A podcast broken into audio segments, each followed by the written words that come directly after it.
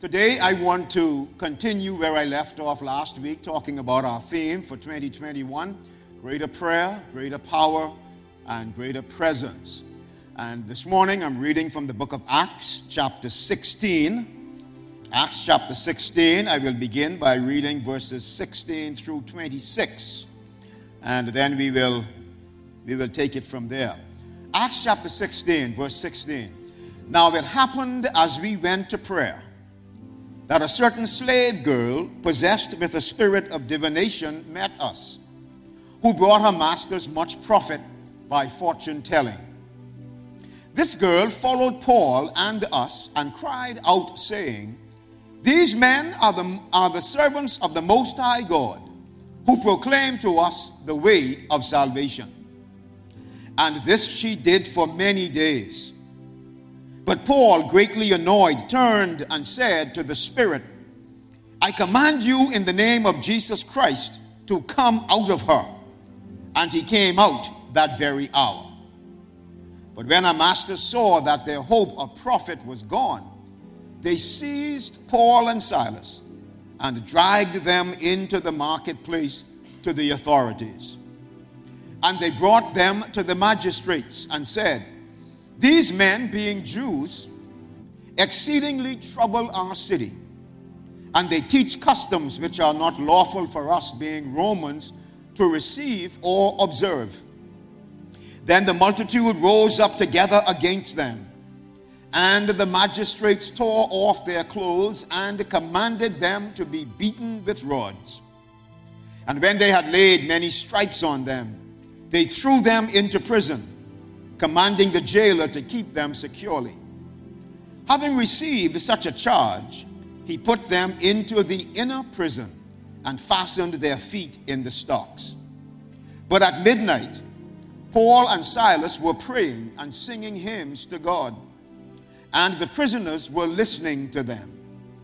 Suddenly, there was a great earthquake, so that the foundations of the prison were shaken, and immediately all the doors were opened and everyone's chains were loosed.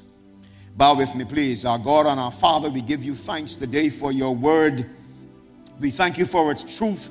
We thank you for its life giving and life changing power. I pray, Father God, that you will help us to not only hear your word today, but to receive your word into our hearts, into our spirits, O God that the power of the Word of God might be manifested in us and through us as instruments of the Most High God. And so we give you thanks and we give you praise for it today in Jesus' name. And everybody said, Amen. Amen.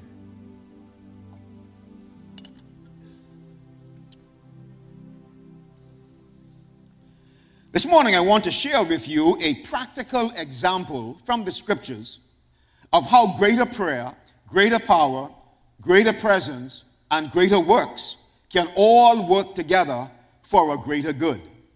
How greater prayer, greater power, and greater presence and greater works can all work together for a greater good.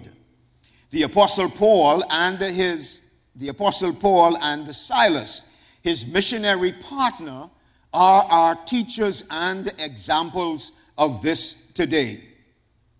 This all begins in verse 9 of Acts chapter 16. And it says in verse 9 through verse 13, and a vision appeared to Paul in the night. A man of Macedonia stood and pleaded with him, saying, Come over to Macedonia and help us. Now, after he had seen the vision, Immediately, we sought to go into Macedonia, concluding that the Lord had called us to preach the gospel to them. Therefore, sailing from Troas, we ran a straight course to Samothrace, and the next day came to Neapolis, and from there to Philippi, which is the foremost city of that part of Macedonia, a colony. And I and we were staying in that city for some days. And on the Sabbath day, we went out of the city to the riverside, where prayer was customarily made. and we sat down and spoke to the women who we met there. This incident that we are going to look at today happens in the city of Philippi. As verse 12 says, it was the chief or the foremost city of that part of Macedonia. And in the city of Philippi, there were people who had a custom of going to a riverside to pray every day. It was their custom. It says in verse 13, where prayer was customarily made. And so this is where we pick up the story now, and we are going to look at how greater prayer, greater power, greater presence, greater works all worked together for a greater good. So let's begin then in verse 16 of Acts chapter 16. It says, Now it happened as we went to prayer. So this incident happened when the Apostle Paul and Silas, along with the others who were a part of his missionary team, were on their way to the prayer meeting. That's when this happened. On the way to a prayer meeting. And in connection with that, let me say that when you commit yourself to prayer, when you commit yourself to pray, expect the devil to show up. In some way, shape, or form, he's going to show up. Now, I like to say he shows up to get beaten up. Because that's what's supposed to happen. When he shows up, he's not supposed to beat us up. We are the ones who are supposed to be to be beating him up. But take it from me, when you commit yourself to pray, the devil is going to show up in some way, shape, or form. Why? Because he knows the power of prayer. He knows if the people of God pray, stuff is going to happen. Things are going to happen. The devil knows this. He has great experience in this because he has seen down through the centuries. As a matter of fact, from the day God kicked him out of heaven like a flash of lightning, he has seen the people of God pray and he has felt the power of those prayers coming against him, defeating him, casting him down, knocking him down, and stopping his attempt to thwart the plan of God in the lives of the people of God. So when you commit to pray, the devil is going to show up. Prayer upsets, always upsets the devil's program. And he will always try to disrupt it or stop it altogether. When you commit yourself to pray, the devil will do whatever he can to get you to stop praying.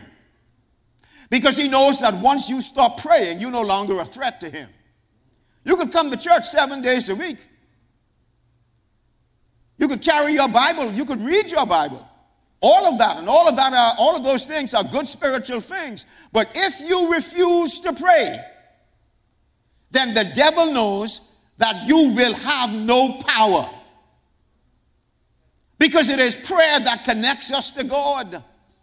And it is prayer that releases that power of God in our lives. Whether we like it or not, that's simply the way it is. We can't change it. It's the way God set it up. He set it up for us to be a praying people.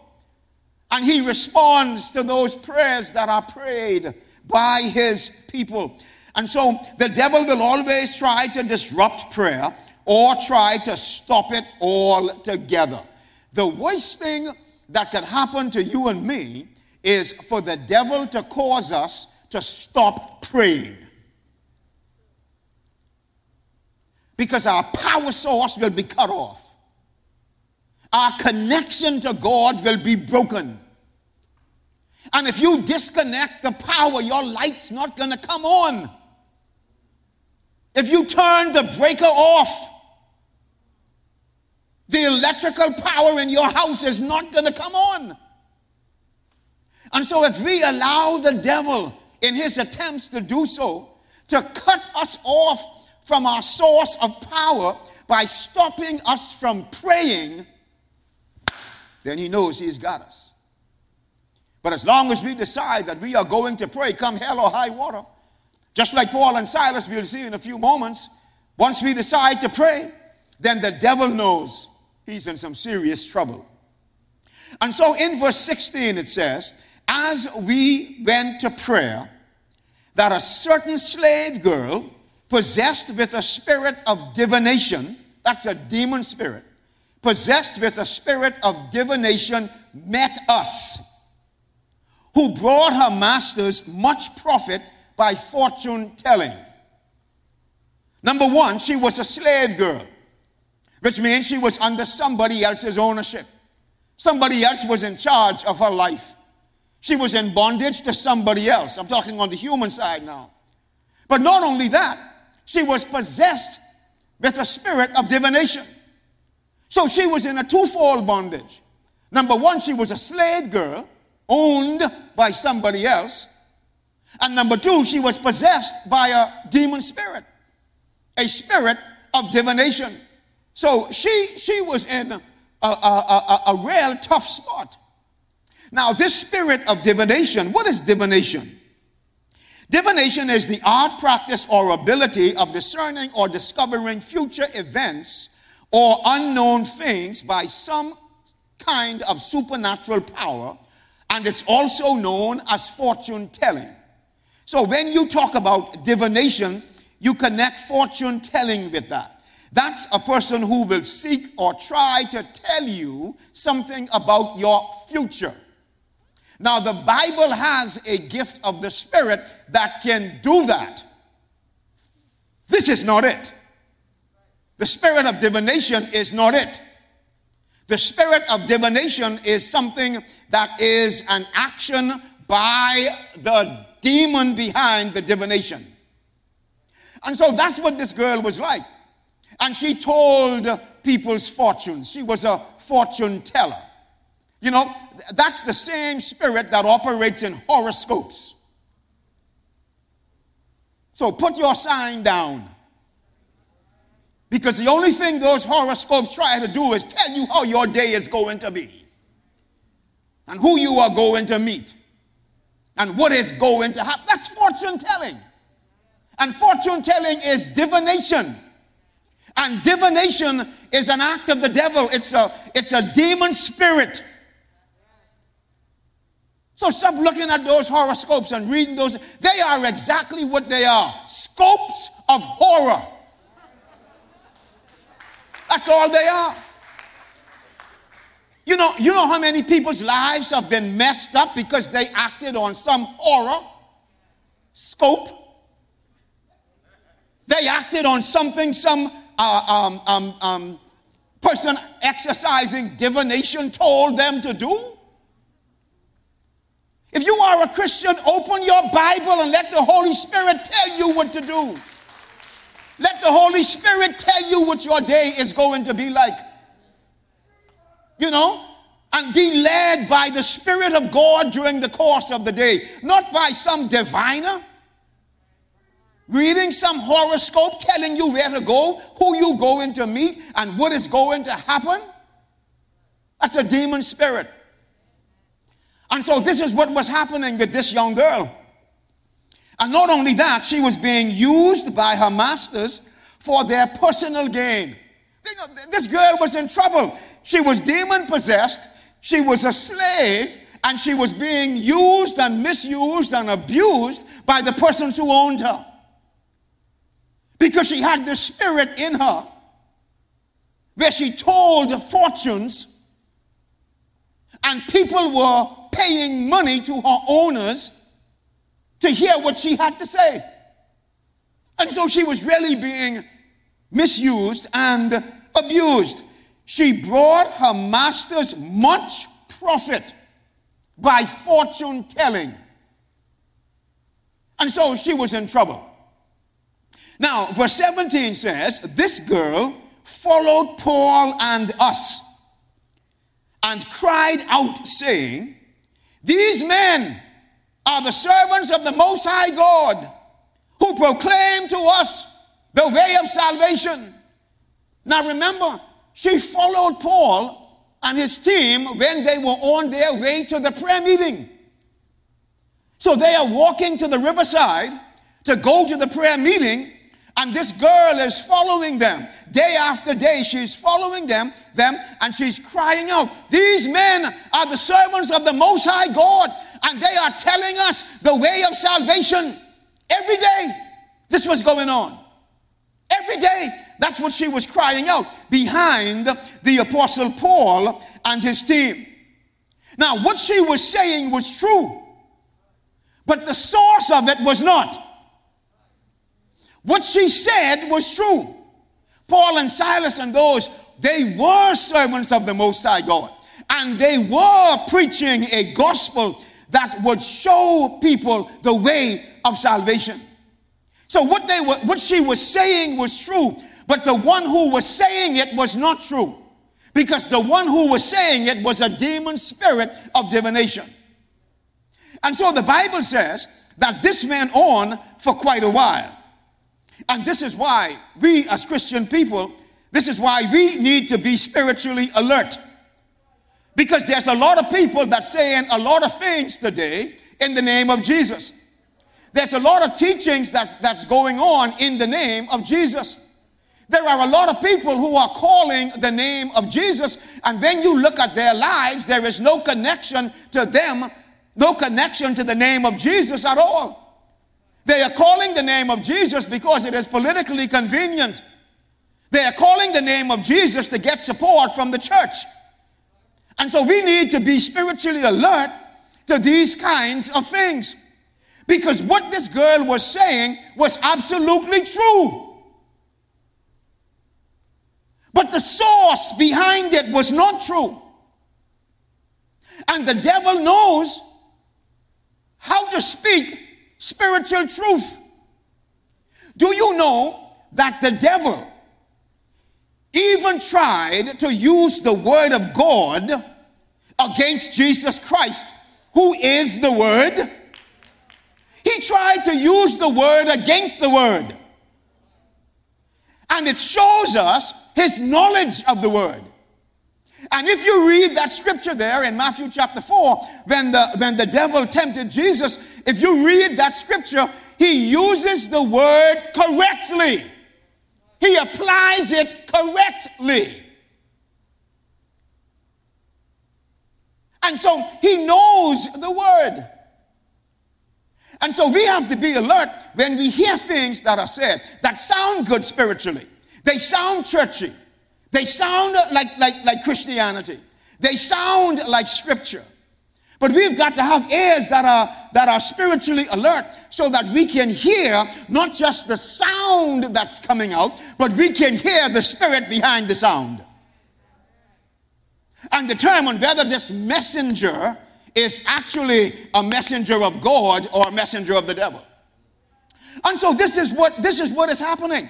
A lot of drama is going on, you know, and the Bible says in verse 18, and this she did for many days.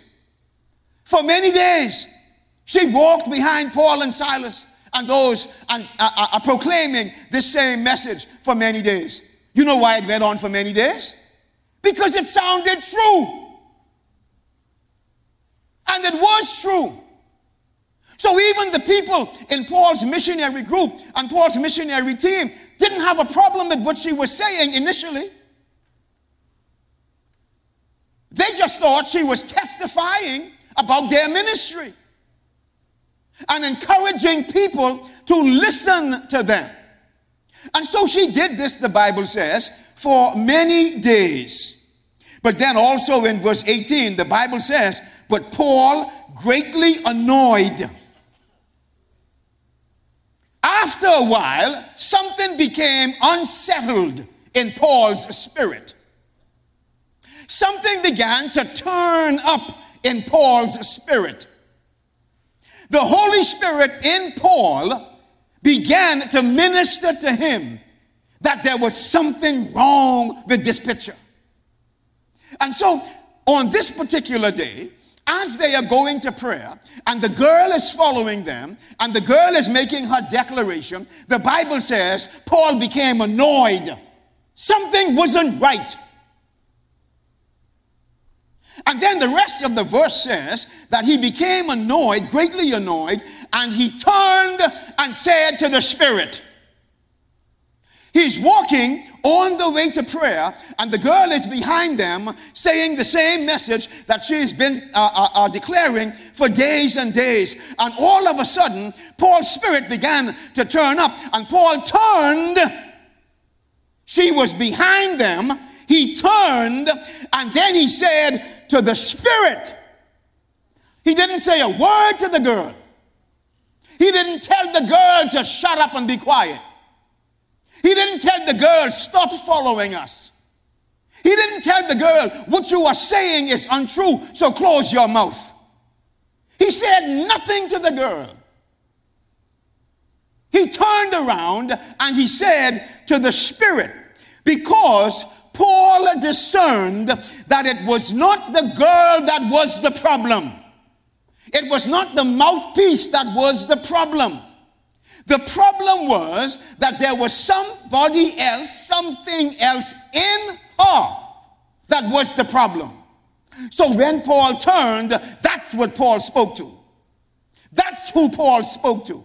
Not the girl, he spoke to the spirit. Now, let me say this before I move on, because some of us in living our Christian lives, we run into some difficulties and problems with this kind of thing. And so let me say, Sometimes people come against us. Sometimes people do things against us. Sometimes they become our enemies. And in order to deal with it, we try to get back at the person. We start arguing with the person. We confront the person. And we speak directly to the person and tell them a piece of our mind or tell them whatever it is we want to say. And we deal with the person. And then we notice that nothing changes. Next week they're saying the same thing. Next week they're doing the same thing. Nothing has changed. And we wonder why. But I told them, we say. But I told them. I confronted them. I said to them. But they're still carrying on with the same thing. And we forget that this same Apostle Paul told us that we do not wrestle against flesh and blood, but yet we try to fight flesh and blood. Because our human nature says, attack the flesh and blood. But he says, we don't wrestle against flesh and blood. We wrestle against principalities and powers, spiritual wickedness in high places, the rulers of the darkness of this world. That's who we wrestle against. And sometimes when people come up against us, you have to look beyond the person. Because the person may simply be an agent of the devil himself. I didn't say that they were possessed by a spirit, but influenced by one. And so when we address the person and we don't address the spirit, nothing happens.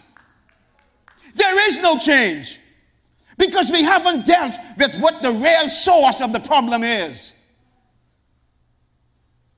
And so we attack the person back and we let the spirit go free. So they're right back doing the same thing the next day. And we conclude in our minds, boy, you know, this person is stubborn. They look like they don't intend to do anything. Maybe I need to call the police. You can call the police and the police will come and go, and the next day, the person will be doing the same thing. Because if they are influenced by a spirit, it's not until that spirit is arrested that the person will cease their behavior. And so Paul turns and Paul speaks to the spirit, not the girl. The girl was as innocent as could be. She was just demon possessed, controlled and manipulated by men, used and abused by men. And so Paul speaks to the Spirit. The spiritual gift of the discerning of spirits is what began to operate in the Apostle Paul at that moment. In 1 Corinthians chapter 12, verses 7 through 10, we read about the gifts of the Holy Spirit. It says, But the manifestation of the Spirit is given to each one for the profit of all. For to one is given the word of wisdom, spiritual gift, through the Spirit, to another the word of knowledge through the same Spirit, to another faith by the same Spirit, to another gifts of healings by the same Spirit to another the working of miracles, to another prophecy, to another discerning of spirits. That's the gift that began to work in the Apostle Paul's heart, and that's why he became agitated after a while. Another mistake that we make sometimes is the Bible doesn't tell us that this gift of the Holy Spirit will enable us to discern people. The gift is the discerning of spirits. You can come to a conclusion about people because of actions or behavior that they do and you see, and you could come to a conclusion in your own mind that this is what this person is all about. But when we are talking about spiritual work, it's not a discerning of the person, it's a discerning of the spirit. That's the gift. And that's what functions and that's what operates. And so Paul exercised this gift. And then verse 18, the latter part of the verse says, I command you in the name of Jesus Christ to come out of her. Remember what we talked about last Sunday about the name of Jesus? Well, here is Paul again exercising and using this name of Jesus that we associated with greater power, greater prayer, pardon me, on a greater level using the name of Jesus. And so Paul says to the Spirit, In the name of Jesus, I command you to come out of her.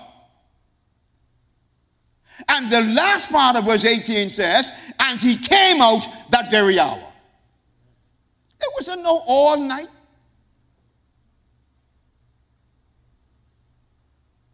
Paul spoke demon left. And you see, this is this is the works that Jesus did that Paul is now doing. Because Jesus cast out many demons. And now here is Paul, who, ha- who has received the baton, one of those who have received the baton from Jesus Christ, and now he is also doing the works that Jesus did. He spoke to the demon spirit, and the demon spirit came out. At the same time, Paul commanded him in the name of Jesus to come out. But now, not everybody is interested in, in the welfare and the well being of everybody else. There are some people who would rather you remain demon possessed, as in this girl's case, because of what you could do for them, what you could provide for them. And so the Bible says in verse 19, but when her masters saw that their hope of profit was gone, they don't care if the girl was just freed from a demon. They don't care if her life is now delivered. She's now a free girl, not under that same kind of spiritual bondage. It meant nothing to them. The only thing they were concerned about is how much more dollars she could bring to them. And now that she is not able to be a fortune teller anymore, how are we going to survive? That's all they were concerned about. No concern about the girl or her well being at all. They couldn't even rejoice with her in her deliverance. And so, as a result of all of this, and this is the crux of my message today, as a result of all of this, Paul and Silas suffered severe persecution.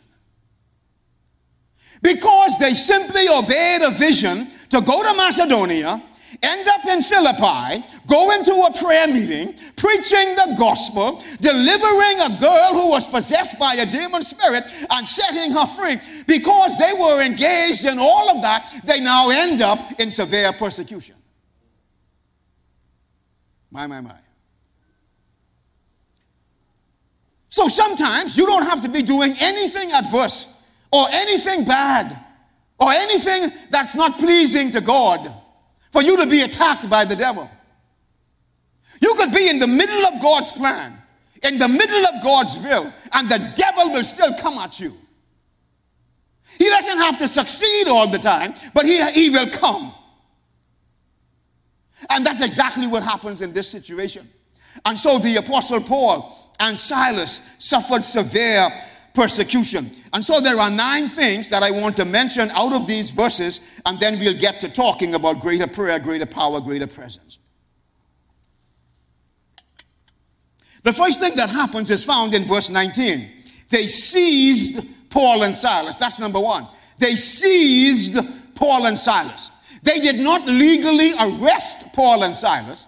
They went where they were and grabbed a hold of them.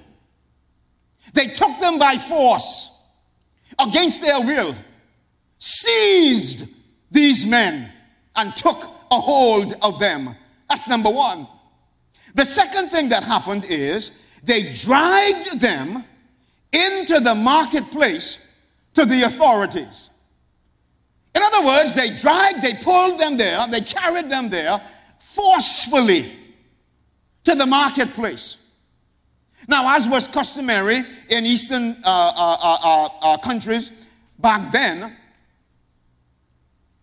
most of the politics, most of the legal activity, most of the judges and political leaders gathered in what they called the, the, the gate of the city. In this particular town in Philippi, they gathered in the marketplace. And there they did their politics.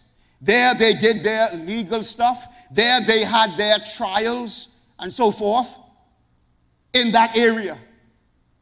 And so that's where they, that's where they took Paul and Silas into the marketplace because that's where the magistrates were gathered. That's where they were assembled to conduct court business. And so they dragged these men there into this marketplace to the authorities. And then, number three, the third thing that happens to them is that they were falsely accused. So they brought them before the magistrates against their will, and then they falsely accused them of a crime. Falsely accused them. Here's what the Bible says, verse 20 and 21. And they brought them to the magistrates and said, These men, being Jews, exceedingly trouble our city. So they're saying, first of all, these guys are foreigners. And they're here in our city causing trouble. They're troubling the city. And they teach customs which are not lawful for us, being Romans lawful for us to receive or observe. We are Romans. What they're teaching and what they're talking about, it's unlawful for us to embrace that. They are nothing but troublemakers. And so they cast this false accusation against Paul and Silas as though they were doing something that was against the Roman government and breaking the Roman law. They were doing no such thing. The only thing they did was go to prayer meeting and preach the gospel of Jesus Christ.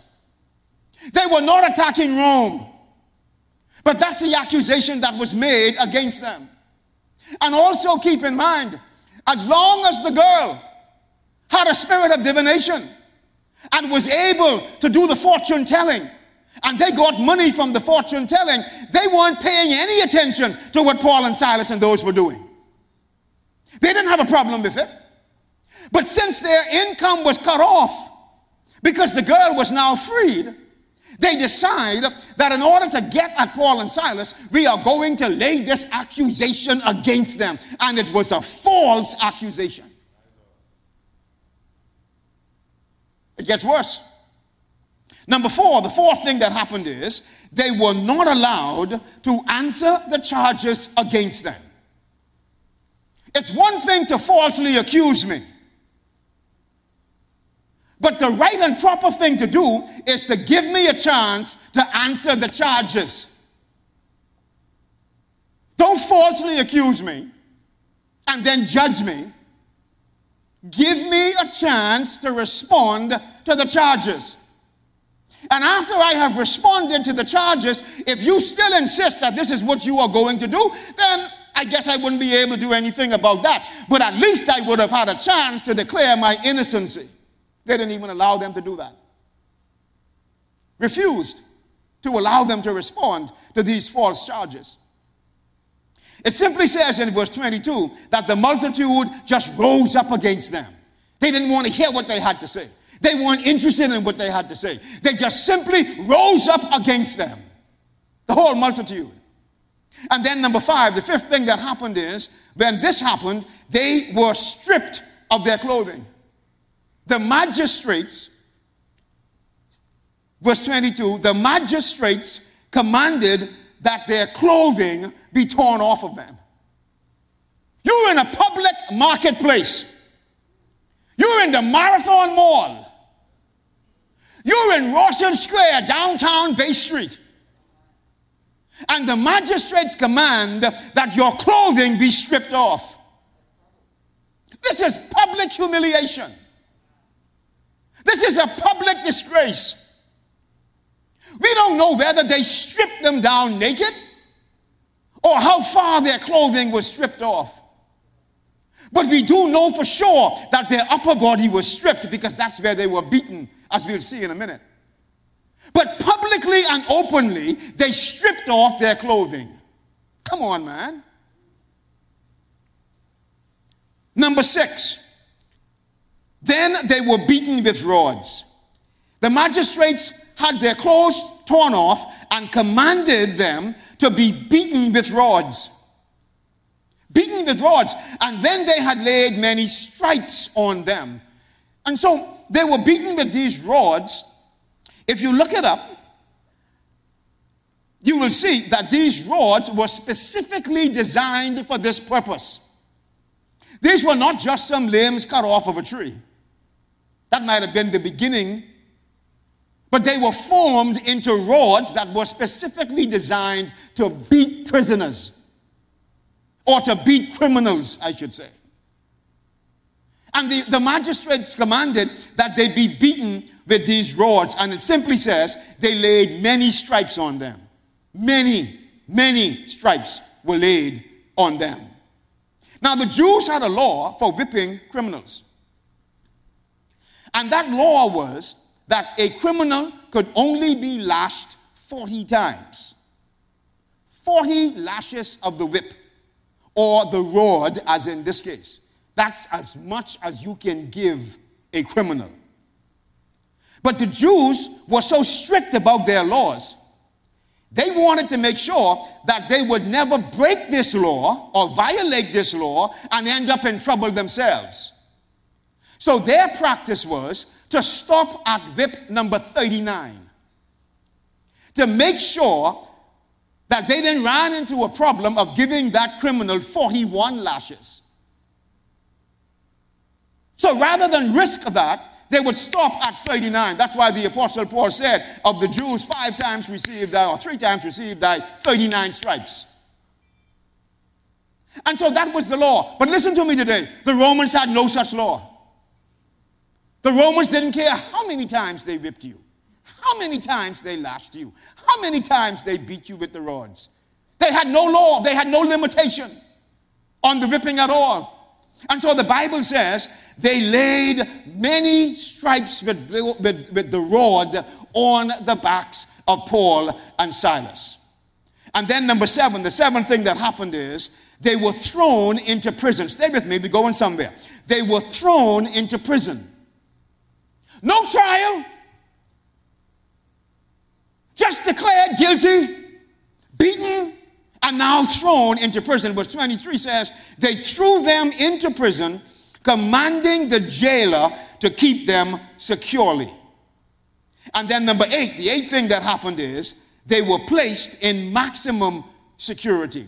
When the jailer received this command, he put them into the inner prison or maximum security. Now, the Roman law was once the Roman judges turned a criminal over to a jailer, if that jailer ever lost that criminal, or if that criminal ever got free, the jailer paid with his life. You died. if your prisoner got away. And so, to make sure that Paul and Silas could not escape, he put them into the inner part of the prison in maximum security and locked them in there. And additionally, the last one, number nine, they were locked down with their feet in stocks. So he made doubly sure that they could not escape. Mind you, they already have chains on them. That came with the territory. You went to prison, you were chained. Not like how we do prison here today or in America. You go to prison, you went to prison with chains on you. And then the jailer decides, you know what? Just in case, just to make sure I don't lose my head, I'm going to lock their feet in stocks. And stocks were made out of huge pieces of wood, very heavy. And they were made out of two strips of wood. And they would put the prisoner's ankle in the holes on the wood at the bottom and then put the other piece on the top and lock it in. So the, the stock would be over your ankle area. Your foot would be on the other side of, of the stock and your leg on this side. So you, you, you could never get that foot out. Locked in the stocks, could never get out. And so if that jailer had you sitting on the ground, you'd be in trouble. Because the way they built the stocks was to, to, to make sure that there was additional punishment and pain. And so when they put the holes in the stocks in which your feet were going to be locked, they didn't just put them in like this. So you could be a little comfortable. They spread the holes out. So when they lock the feet in the stocks, it'll be more like this. So you're stretched. All your inner muscles in your legs are stretched. And the longer you are in that position, those muscles are going to have problems. Something's going to pull, something's going to cramp up, and you can't move. And so that's where Paul and Silas were. And that's how they were inside of this prison locked right down. Listen to me this morning. I want to today, I want to ask you a question. If that was you, what would you do? What would be your response? What would you do if that was you? You were just captured by force. You were just dragged before a kangaroo court, falsely accused and declared guilty without a trial. You were just publicly humiliated by being stripped of your clothing. You were just mercilessly beaten with rods. You were just thrown into prison, into maximum security. You were just locked down with your feet in these stocks. What would you do as a Christian? What would you do? The devil, I'm sure, felt as though he had them now. I've got them now. They came to Philippi to declare the gospel of Jesus Christ, but I have them now. I have them locked down. What would you do as a Christian? Well, let's learn from Paul and Silas. Because the great persecution, this great persecution, resulted in greater prayer. Don't shout me down when I'm preaching good. This great persecution resulted in greater prayer. The Bible says in verse 25, but at midnight, Paul and Silas were praying and singing hymns to God, and the prisoners were listening to them. What would you do? Would you be calling for the paramedics? Would you be calling for a nurse? Would you be calling for somebody to treat these wounds? Stop the bleeding? Ease the pain? Somebody please release me from, from some of this bondage that I am in back here in the darkness of this dungeon. Would that have been your response? What would you have done as a Christian?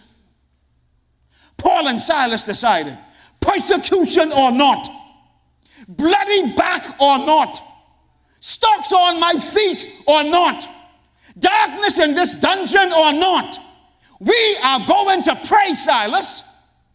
No matter how we feel, no matter the level of our pain, no matter the level of our hurt. Silas, let's do what we know to do, and that is to pray and sing praises to God.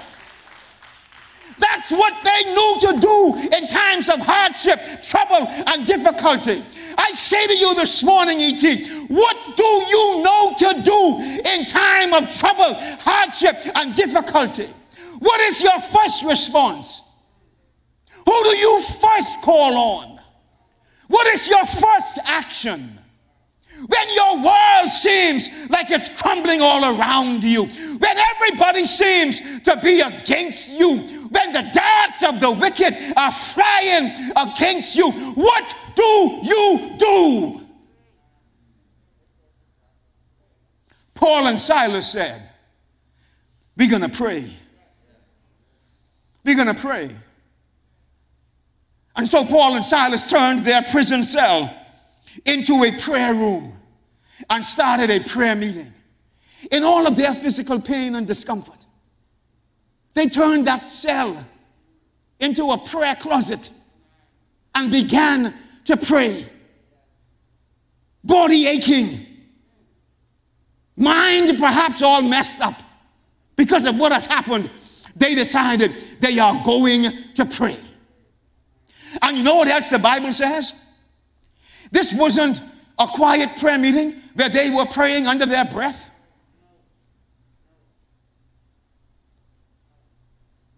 This wasn't a quiet prayer meeting where they wanted to keep the volume down.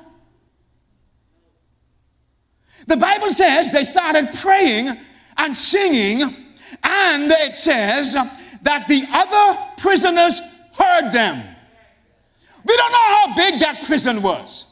But we do know that Paul and Silas were in the back dungeon. They were in the maximum security. So out front, there were obviously a whole lot more prisoners inside of that jailhouse. But when these men started praying, the Bible says every other prisoner in that jailhouse heard them praying and heard them singing. Listen, man, when you're in trouble, you don't care about who's around. When you need to cry out to God, you need to cry out to God. And it doesn't matter how loud you are, when you need to cry out, you need to cry out. And that's exactly what Paul and Silas did. And they were praying to such a degree and such a level that the rest of the prisoners in the jailhouse heard them.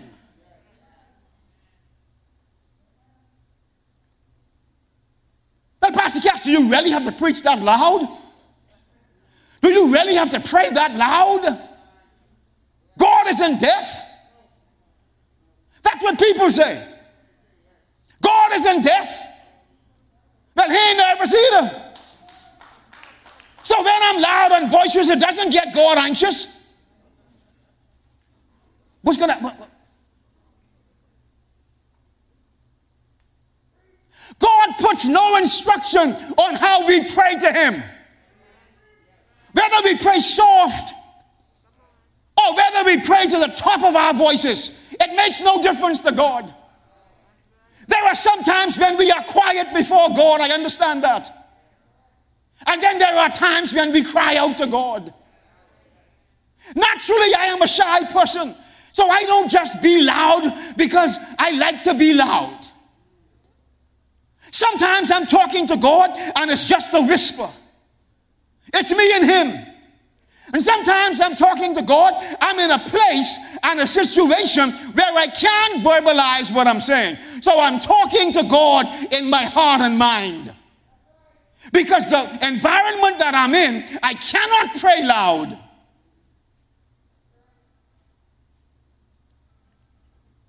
But then there are times when the circumstances are so overwhelming and so challenging that all you can do is cry out to God. To the tip top of your voice, cry out to God. Let me give you this personal example, and I've mentioned it here before at the church. When my wife was pregnant with our first child, she had some issues. She contracted rubella. And those of you who understand rubella, they, they, can, they can do a whole lot of things about it these days. But when you contracted rubella, you didn't want to be pregnant because you risk the life of your child. She, she contracted rubella and had some other issues. And the doctor put her on bed rest. And one day the devil appeared to me, just like I talk, I'm talking to you right now. I'm not saying I saw him in person, don't get me wrong. you know, but the devil appeared to me, and you know what he said? I'm going to take your child I'm going to take your firstborn, just as just like I'm saying it to you now. That's how it was spoken to me. I'm going to take your firstborn. And I got scared. Scared. I didn't say anything to my wife. I hopped in my car and I took a long drive out west. And I went out there, me one. And I stood on the rocks with the waves lashing up against the rocks. Just me one out there. I couldn't care who was driving by. I couldn't care who stopped to see if this a crazy man. I it didn't I could not I, it did not matter to me whatsoever what was going on. And I stand out there on the edge of the ocean looking out to the waves and cried out to God and lifted my voice as loud and as high as it could possibly go. And I said to God, No, God, no. Children are a heritage of the Lord, and the fruit of the womb is his reward. Devil, you cannot take my child. You cannot rob us of the Lord's heritage. You will not take my child. And I don't know how long I was out there standing on the rocks crying out to God to the tip top of my voice.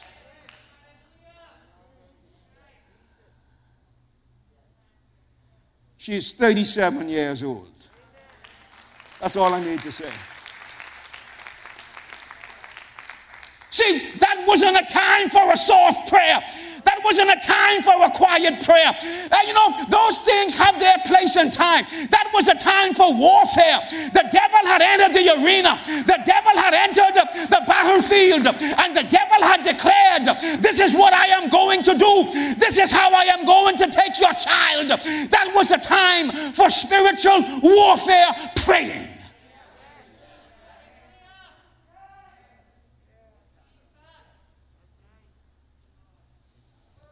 She's 37 years old.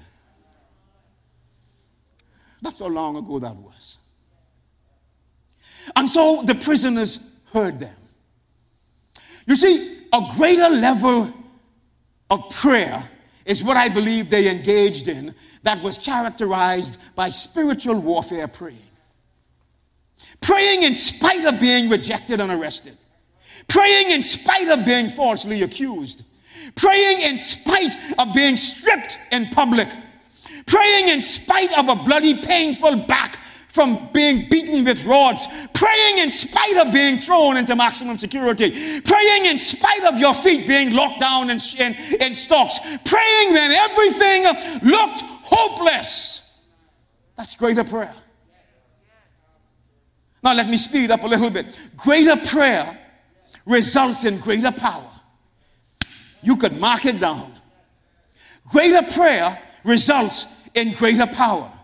So, what happens as these men are praying inside of that prison cell? The Bible says in verse 26 suddenly there was a great earthquake, so that the foundations of the prison were shaken. And immediately all the doors were opened and everyone's chains were loosed. There are five things that happened in this verse. First of all, the Bible says, suddenly. Suddenly. You see, when you engage in prayer, greater prayer, when you engage in that kind of praying, You don't know when God is going to move. You don't know how God is going to move. The only thing you know is that you are praying for God to move. And we don't know how long Paul and Silas was, were, were in that cell praying. We don't know how long that prayer meeting went on. But the Bible says all of a sudden something began to happen. You see, you may say to me, Pastor Cash, I've been praying for this for the last five years and I don't see anything happening. I've been praying for this for 10 years. I've been praying for this person for 20 years, and I haven't seen anything happen. It doesn't even look like anything is going to happen. There is no indication that anything is changing, and I've been praying all these years. But let me tell you something our responsibility is to pray. The action as a result of the prayer is God's responsibility. You don't know when God is going to answer. You don't know when God is going to move. Suddenly, you don't know when your suddenly moment is going to come. That's why you can't stop praying. No matter how weary you get, no matter how tired you are, you can't stop praying.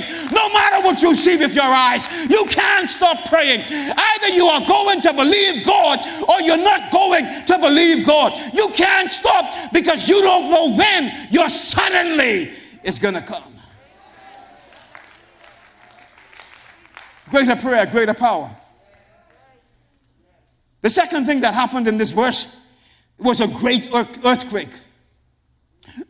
Not a regular earthquake, 1.5 on the Richter scale. You know, you just barely feel a little shaking like what they had out east the other day. Y'all look at y'all know what I'm talking about. What happened out there by Fort Montague area? When they had an earthquake out there. But we ain't talking about that kind of earthquake. That's a tame earthquake. The Bible says a great earthquake. A great earthquake. This was a five or six on the Richter scale. This shook up everything. A great earthquake. And then the third thing that happens here in the verse is the foundations were shaken. This earthquake shook that jail at the very foundations. Listen to me. When great prayer is prayed and great power is manifested, God gets down to the root of the matter. God gets down to the foundation of the matter. God's intention was to free these men from this bondage. He goes down to the foundation. And when you engage in greater prayer and God releases greater power, whatever the foundation of that thing is, whatever the root of that is, the power of God will get down to the bottom of that and grab a hold of it and pull it out or yuck it out, as we say as Bahamians. That's the greater power from the greater prayer, and it results in a greater work by a great God. The foundations. And the reason why some things never go away, or some things keep happening over and over and over, is because the foundations have not been uprooted. And then the fourth thing that happens in the verse is all the doors were opened. Not just the doors to Paul and Silas's cell, all the doors in the prison were opened. All. And then the fifth thing that happened is everyone's chains were loosed. Everyone. Every prisoner in the jailhouse, their cell door opened and their chains fell off. Greater power at work. And lastly, as I wrap it up today, greater power results in greater presence and greater works. Greater power results in greater presence and greater works. Now, watch this. The power of the Holy Spirit is in the cell. Don't doubt it for one second. There's a greater presence inside of that jailhouse. Not just in Paul and Silas's cell, but the entire jailhouse. The greater prayer the greater power, now the manifestation of that greater presence and the greater works.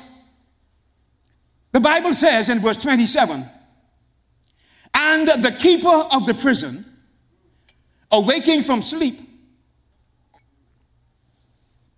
I would think an earthquake would wake you up. Awaking from sleep And seeing the prison doors open, supposing the prisoners had fled, drew his sword and was about to kill himself because he knew the Roman, the Roman law. That's it for me. So he would rather commit suicide than have the Romans deal with him. And he was about to kill himself. But Paul called with a loud voice, saying, Do yourself no harm, for we are all here. Not one prisoner ran out of the jailhouse. All the doors were open, all the chains were off. Not one prisoner ran out. Why? Because God was doing something in the jailhouse. The Holy Ghost was in the jailhouse. The purpose of God was being done in the jailhouse. They went nowhere. Verse 29 Then he called for a light. That's the jailer. He ran in and fell down trembling before Paul and Silas. And he brought them out, out of that back dungeon. He brought them out and said, Sirs, what must I do to be saved? This is the same man who threw them into that dungeon, who threw them into that uh, uh, maximum security cell. This is the same man, but because a greater presence is in the jail, and the greater power is in the jail, and greater works are happening in the jail, this jailer now says, What do I need to do to be saved?